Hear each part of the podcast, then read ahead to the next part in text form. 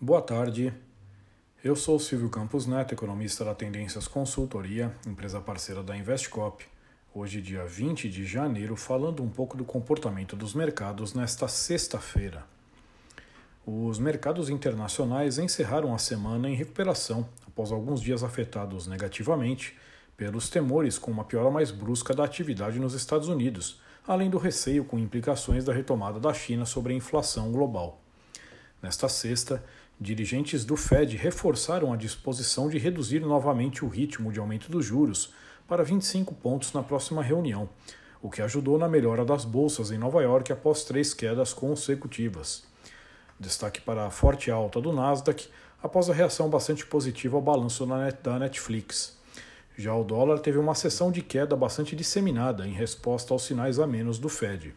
Já o petróleo voltou a subir com as melhores perspectivas para a China.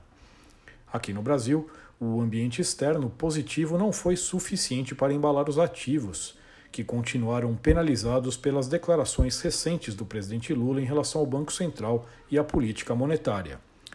O temor com os sinais intervencionistas sobre o BC gerou alta expressiva nos DIs médios e longos, além de colocar o real na contramão das demais moedas. O câmbio passou a sessão em alta, fechando em 5,20, variação de 0,7. Já o Ibovespa teve o lastro externo para minimizar as perdas diante de variações positivas da Petrobras e siderúrgicas. No final, índice pouco acima dos 112 mil pontos, queda de 0,6, quebrando uma sequência de 3 elevações seguidas. Para esta segunda, os mercados internacionais devem continuar digerindo os movimentos recentes em um contexto onde a expectativa de bancos centrais menos agressivos tem mantido um panorama ameno, a despeito da recuperação das commodities em curso. No Brasil, o quadro local deve continuar mais importante, com os mercados reagindo a eventuais novas declarações e sinalizações do governo no final de semana. A pesquisa Focus também pode repercutir, com novas altas esperadas nas expectativas para inflação e juros.